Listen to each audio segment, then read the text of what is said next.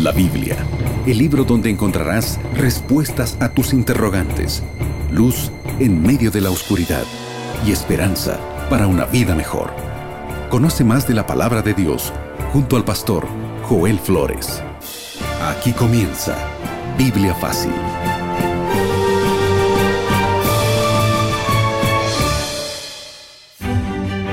Todo lo que comienza tiene un final. Mientras estemos aquí en la tierra, siempre será así.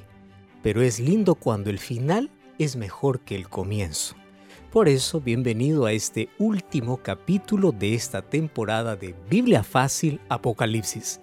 Tendremos un extraordinario final hablando sobre nuestro destino, el destino glorioso que le espera a todo aquel que cree y confía en Jesús.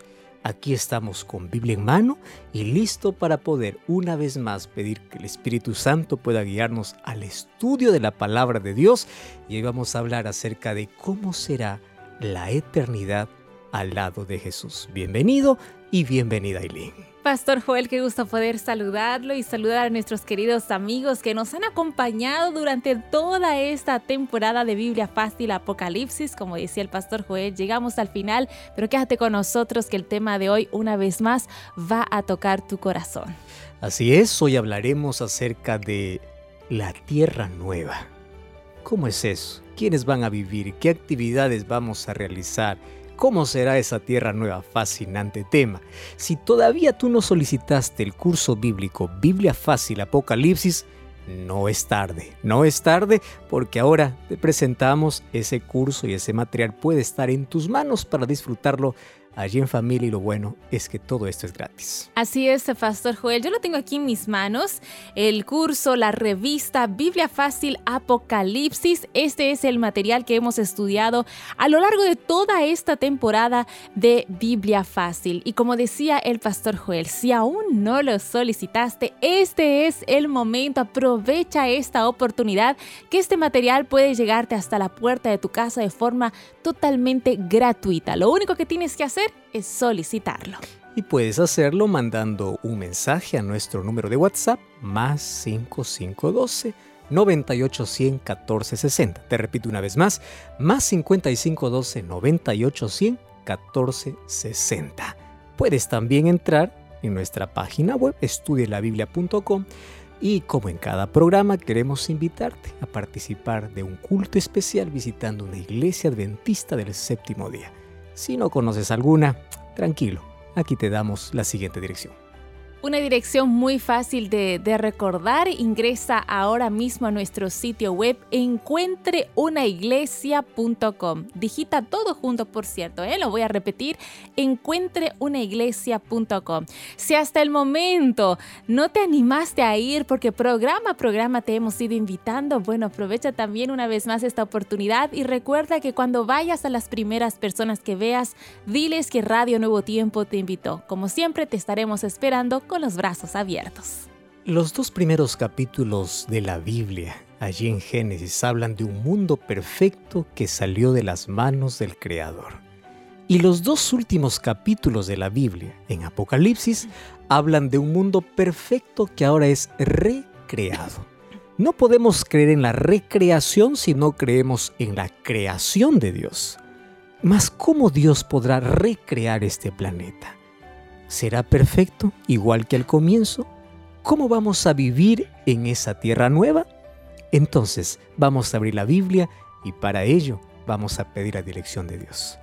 Querido Dios, muchas gracias porque hoy una vez más abrimos tu palabra para poder descubrir ese plan maravilloso que tienes para todos tus hijos. Soñamos con un mundo sin dolor, sin hospitales, sin delincuencia, sin sufrimiento, sin despedidas, mas ese mundo es real. Y ese mundo tú nos vas a entregar en el momento que tú vienes a esta tierra para llevar a tus hijos.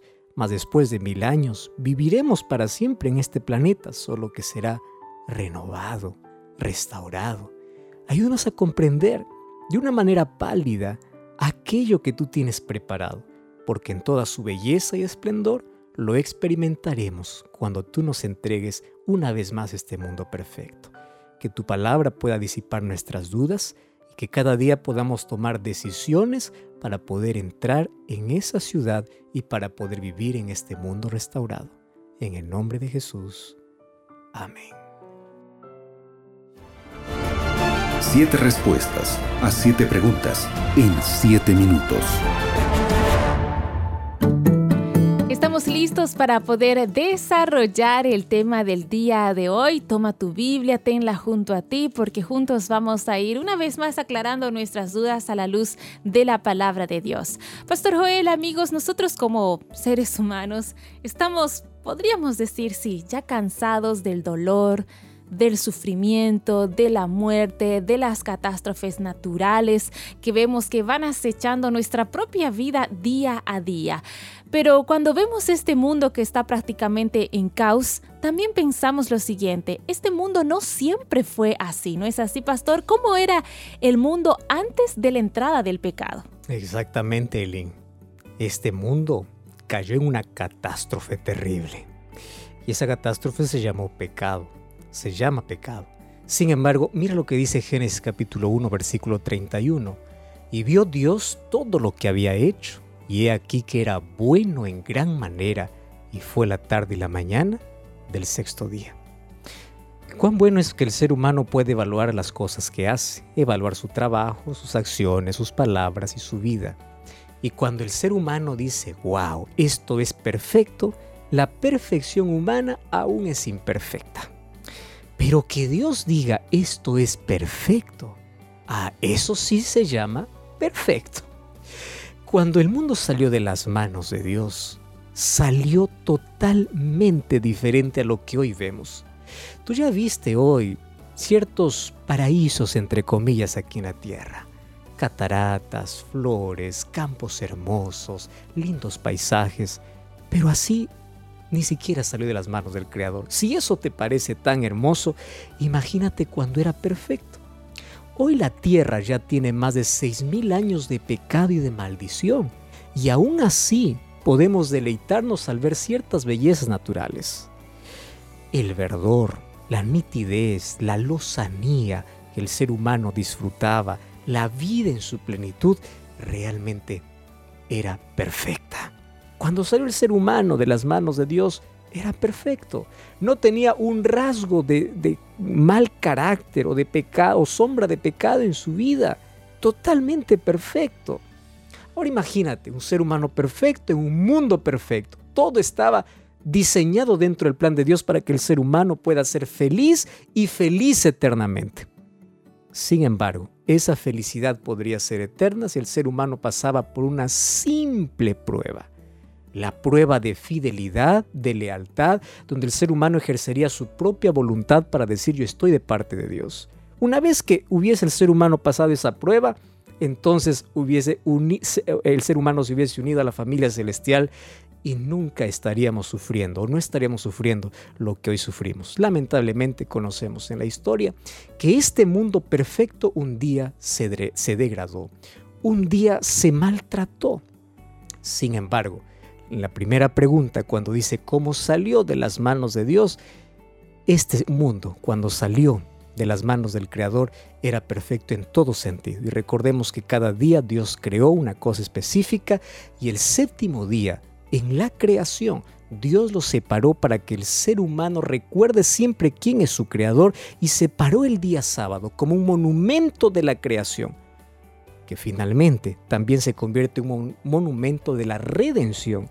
Entonces el sábado, más allá de un día, es un día separado por Dios y el día que Dios diseñó para el encuentro entre el Creador y la criatura. Un día de encuentro y de adoración. La semana de la creación fue perfecta y un día soñamos con que este mundo vuelva también a ser así de perfecto. Pastor, me quedé pensando en lo que usted acaba de mencionar, que Dios creó este mundo perfecto con el objetivo de que el ser humano sea feliz eternamente. Pero en medio de, esta perfección, lastimosamente la historia cambia. ¿Qué fue o lo que sucedió o el hecho que alteró toda esta perfección? Romanos capítulo 5, versículo 12 dice, como el pecado entró al mundo por un hombre y, el pecado la y por el pecado la muerte, así la muerte pasó a todos los hombres por cuanto todos pecaron. Ya te estuve mencionando que la prueba que Dios colocó para Adán y Eva era una simple prueba para demostrar su amor y lealtad, donde en su libre albedrío ellos eligen ponerse de parte de Dios. El pecado arruinó todo, absolutamente todo lo que Dios había creado. Cuando Adán y Eva se rebelaron contra Dios, recuerda que ellos salieron del jardín del Edén y perdieron todos los privilegios y toda la belleza perfecta que salió de las manos de Dios.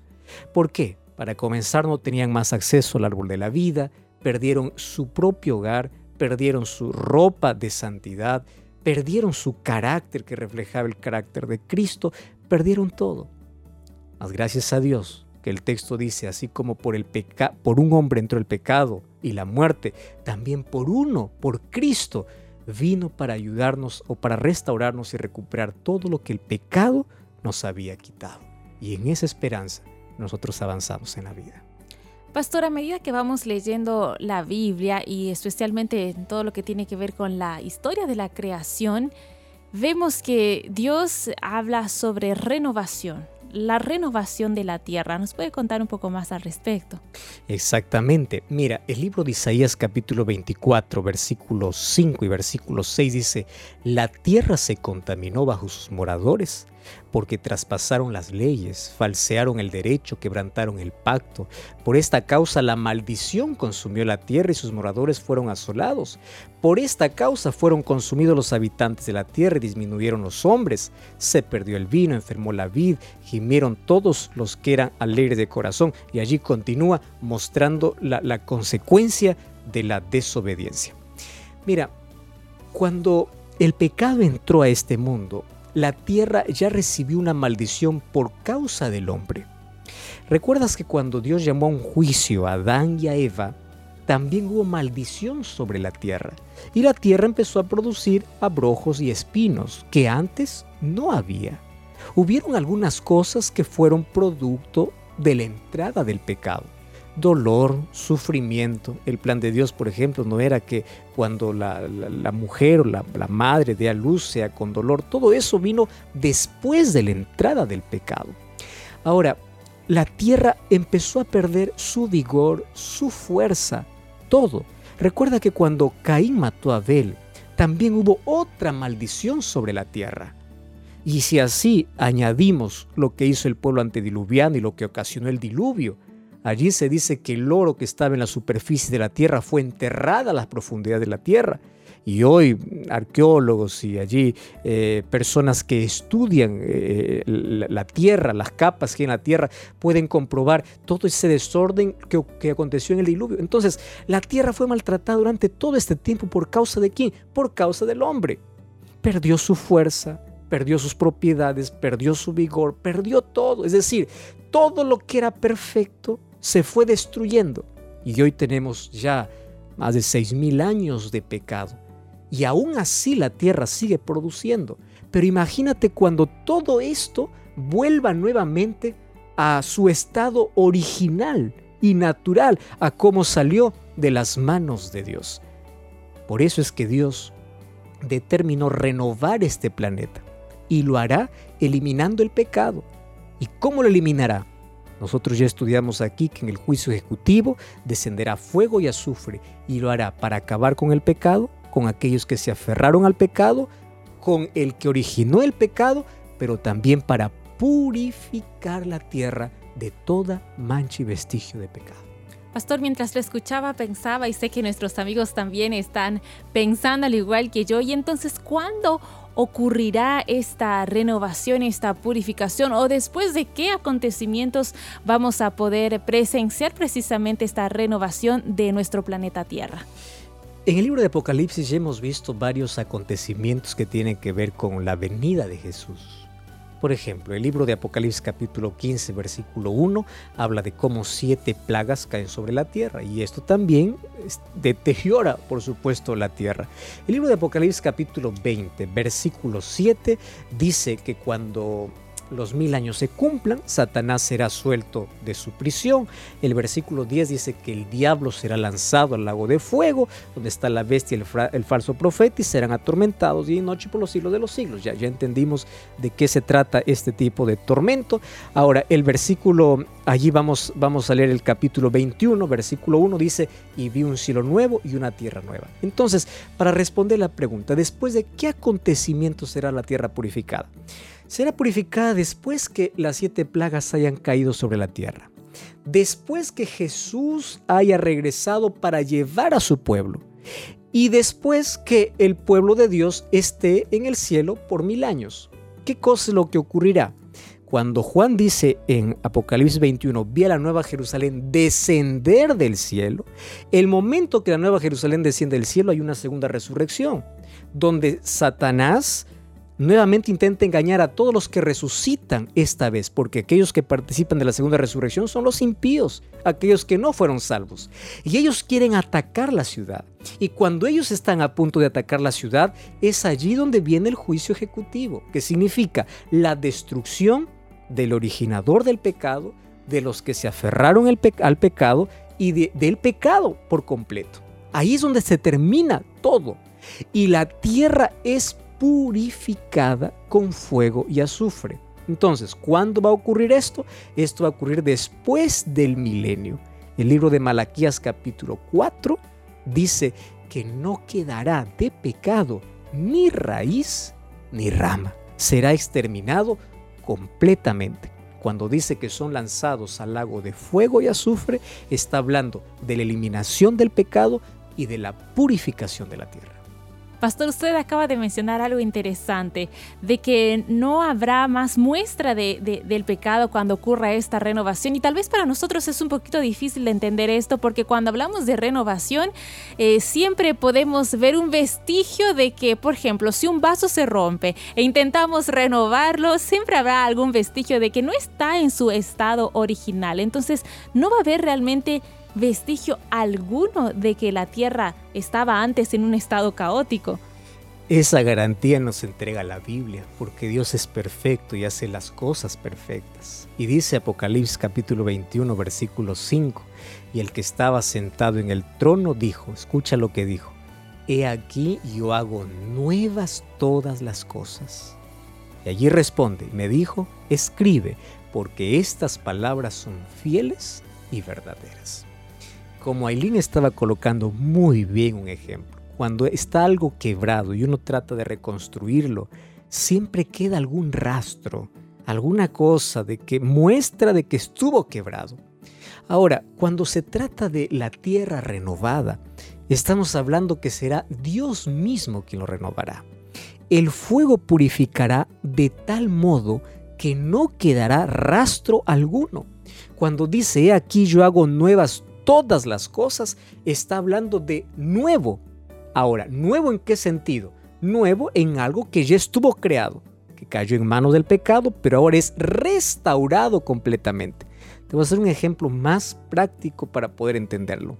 ¿Cómo el ser humano es renovado? Cuando el ser humano sea restaurado y glorificado, no quedará en él mancha de pecado, y tampoco quedará rastro o sombra de temor, de miedo o de inclinación al pecado.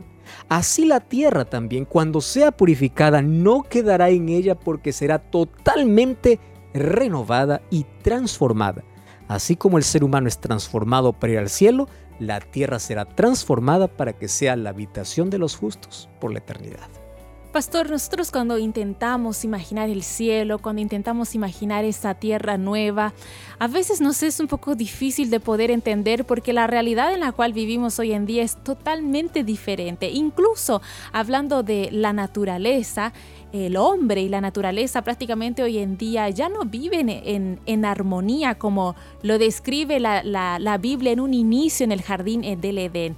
La pregunta es, ¿cómo, ¿cómo será esa convivencia entre los seres humanos, los animales, por ejemplo, que hoy en día es tan difícil nosotros poder acercarnos incluso a ciertas especies de animales? ¿Qué es lo que nos dice la Biblia al respecto? Sabes, Aileen, el libro de Isaías capítulo 65 es un capítulo que tenemos que leerlo y emocionarnos, porque allí describe lo que sería la Nueva Jerusalén. Obviamente que esta es una profecía clásica. ¿Qué significa una profecía clásica dada para el pueblo de Israel? Solo que como ellos no cumplieron con aquello que Dios les mandó, esa promesa pasa para nosotros. Y allí en el capítulo 65, versículo 25 dice, el lobo y el cordero serán apacentados juntos, y el león comerá paja como el buey, el polvo será el alimento de la serpiente, no afligirán ni harán mal en todo mi monte, mi santo monte, dijo Jehová. ¿En qué momento se alteró el comportamiento de la naturaleza? El momento que el pecado entró.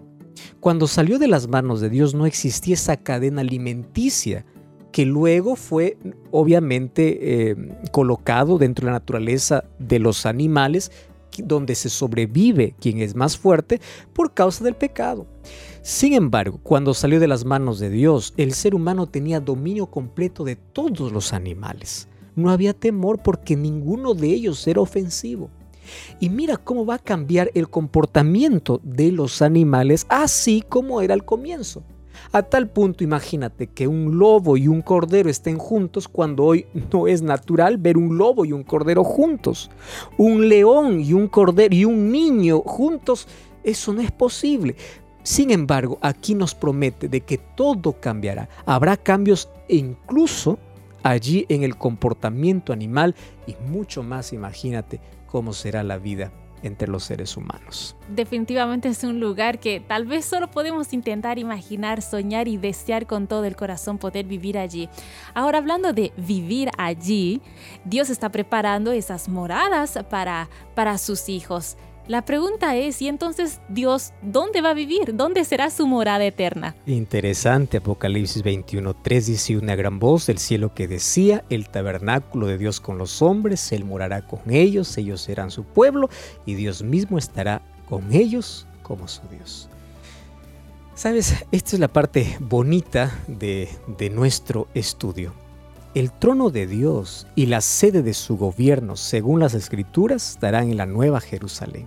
La Nueva Jerusalén será la capital de la tierra nueva. ¿Y dónde posará la Nueva Jerusalén? Exactamente, probablemente donde hoy mismo esté ubicada, solo que ya en una tierra renovada.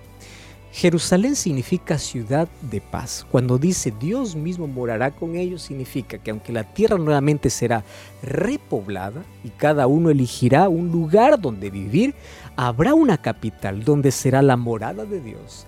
Y esa morada de Dios está donde? En la Santa y en la Nueva Jerusalén. Y qué lindo es que todos los seres humanos ahora podremos participar de ese gobierno de Dios ya no tendremos más gobernantes corruptos, ya no tendremos más violencia, ni maldad, ni cárceles, ni hospitales, ni pandemias, ni nada que pueda asustarnos. Porque como ahora todo está bajo el dominio de Dios, solamente hay paz, perfección y armonía por la eternidad. Pastor, hasta el momento aquí en el programa, en este programa específicamente, hemos ido viendo sobre esa renovación que ocurrirá en nuestro planeta, en nuestro planeta Tierra. Pero esta renovación no solo se dará en la tierra, en la naturaleza, en todo lo que podemos ver, sino también en los seres humanos, ¿no es así? Y cuando hablamos de renovación de los seres humanos, muchos dicen, pero entonces, ¿cómo voy a reconocer a, mis, a mis familiares, a mis amigos y voy a estar totalmente renovado? ¿Qué nos dice la Biblia al respecto? ¿Será que nos puede aclarar un poquito más? Y es verdad, porque una de las preguntas que uno se hace es, ¿en el cielo seguiré siendo yo? O sea, ¿alguien me podrá reconocer que soy yo? Mira lo que dice el libro de Mateo capítulo 8, versículo 11. Y os digo que vendrán muchos del oriente, del occidente, y se sentarán con Abraham, Isaac y Jacob en el reino de los cielos. Este texto nos aclara esa duda. ¿En qué sentido? ¿Cómo las personas van a reconocer quién es Abraham si éste perdió su identidad? No hay manera de reconocer. Tú reconoces a alguien por los rasgos de personalidad o rasgos físicos.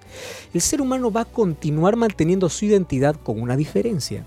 No tendrá nada de deformidad por causa del pecado. Es decir, aquellas cosas que el pecado ocasionó y deformó la imagen del ser humano, tanto física como mental, desaparecerán pero el ser humano continuará manteniendo rasgos de su propia identidad, de aquello que te hacen quién eres. Eso significa que en el cielo podremos reconocer. De otro modo, no podremos saber quién falta, quién está y quién no está. ¿Cómo las personas preguntarán por qué no veo a fulano de tal si nadie se reconocerá? Entonces la pregunta que nos hacemos lo responde Jesús. En el cielo vendrán todos y se sentarán juntos con Abraham, Isaac y Jacob. ¿Por qué? Porque todos podremos reconocernos quiénes estamos allí. Entonces lo bonito es que aunque estaremos libres de pecado y de los rasgos o de lo que el pecado deforma en nuestra vida, aún así mantendremos todavía nuestra identidad y podremos reconocer familiares, amigos y todos los que estaremos allí. Entonces la, duda ya está aclarada, amigos. Cuando hablamos del cielo, Pastor Joel, Muchos dicen que el cielo puede ser aburrido. Es lo que hemos escuchado siempre. Ah, sí, el cielo es un lugar aburrido, prefiero estar aquí en la tierra. Hay bromas incluso al respecto, pero en realidad la Biblia nos muestra todo lo contrario, ¿no es así? ¿Qué actividades o cómo nos muestra que será la vida de quienes estarán allí en el cielo? A veces es irónico, ¿verdad? Estamos cansados de vivir en un mundo cruel, difícil, pero también cuando uno no conoce y desconoce lo que hay en el cielo, piensa que el cielo solamente es un lugar para realizar una actividad. El libro de Isaías capítulo 65. Vamos a leer el versículo 21 en adelante. Dice, edificarán casas, morarán en ellas, plantarán viñas, comerán del fruto de ellas, no edificarán para que otro habite, ni plantarán para que otro coma. Según los días de los árboles serán los días de mi pueblo, mis escogidos disfrutarán de la obra de sus manos. ¡Wow! Presta atención. La actividad principal de los redimidos en el cielo es la adoración. Es por eso que ya aquí compartimos en el programa anterior que nadie irá obligado al cielo. Porque aquel que no le gusta estar en comunión con Dios, ¿para qué va a estar en el cielo si el cielo es un lugar de comunión? Por eso la preparación aquí en la tierra para aquel que disfruta de la presencia de Dios, para que pase una eternidad al lado de Dios. Si, si aprendes aquí a disfrutar, la eternidad va a ser solamente para disfrutar. Pero la adoración, aun cuando sea la actividad principal, porque no es la vida, el ser humano debe moverse en base a ello, también habrán otras actividades. Solo que imagínate, el ser humano hoy ha creado, ha construido cosas lindas y aún cuando no usa toda su capacidad. El pecado lo limita, el pecado lo impide. En la tierra nueva, el ser humano volverá a sus actividades. Dice, volverá a construir. Es decir, tú ahora podrás diseñar tu propia casa. Ya no habrá límites allí, todos viviremos en armonía. Imagínate lo que seremos capaces de crear ahora usando toda nuestra capacidad mental. Imagínate la tecnología que se puede crear allí. Imagínate cómo serán construidas aquellas casas.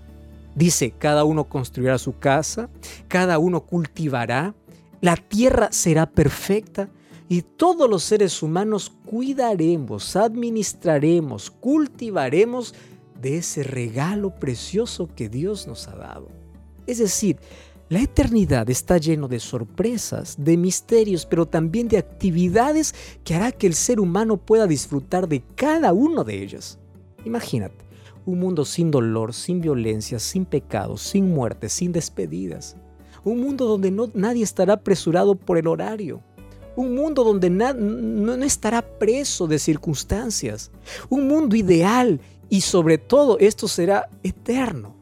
El conflicto habrá terminado para siempre y la garantía que Dios nos da es que nunca más se levantará por segunda vez el mal, porque ya hubo una evidencia de que cuando el mal se levantó, solamente trajo ruina. Qué maravilloso será estar en aquella tierra nueva. Y en aquella tierra que será renovada, estarán solamente aquellos que hoy se entregan por completo a Cristo.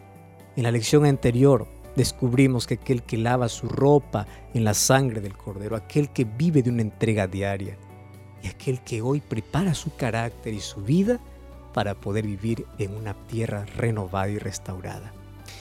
Hoy concluimos esta temporada. Sin embargo, hoy yo quiero hacerte un desafío. Por favor, por nada de este mundo cambies el cielo. No cambies las cosas celestiales por cosas temporales. No negocies lo eterno por algo que pasa. Este mundo, por más luces y fama y riqueza y poder que te puedo ofrecer, es imperfecto, es doloroso. Nuestro paso por esta vida causa dolor. Sin embargo, Dios nos ha prometido un lugar perfecto ¿Qué cosa es lo que tenemos que hacer? Permitir que el Espíritu Santo haga su trabajo en nuestro corazón. Vamos a hacer una promesa hoy. Vamos a prepararnos para que un día podamos disfrutar una eternidad con Jesús. Porque yo sueño con ese día. Y yo quiero que tú y toda tu familia te puedas preparar. Comienza grandes cambios en tu vida. Busca a Dios todos los días, comienza a orar, una relación íntima con Cristo, comienza a frecuentar la iglesia, toma el paso de, dar, eh, de, poder comprometerte públicamente a través del bautismo y vamos a prepararnos porque ese día está llegando. Este mundo está llegando a su final. No hay tiempo para postergar, es tiempo para decidir. Tomas esa decisión. Vamos a orar, querido Dios. Gracias porque tus promesas se cumplen. Y gracias porque hoy podemos soñar con aquel cielo nuevo y tierra nueva. Gracias porque nuestro corazón el Espíritu Santo trabaja y queremos que siga transformándonos para prepararnos para que un día podamos vivir eternamente contigo. Bendice a la persona que nos acompañó en esta temporada. Ayúdala a dar aquellos pasos de fe que necesita en la vida y un día podamos encontrarnos allá junto al árbol de la vida, donde disfrutemos una eternidad sin más dolor. Danos tu bendición en el nombre de Jesús. Amén. Amigos, es con el corazón lleno de esperanza que no solo llegamos al final de este programa, sino al final de esta temporada, Pastor Joel. Muchas gracias por tu sintonía y gracias por permitirnos siempre abrazarte en cada lección con promesas divinas. Prepárate para ese grande día. Maranata, Cristo viene. Hasta la próxima temporada. Así concluimos. Biblia Fácil. Continúa en sintonía de Radio Nuevo Tiempo, la voz de la esperanza.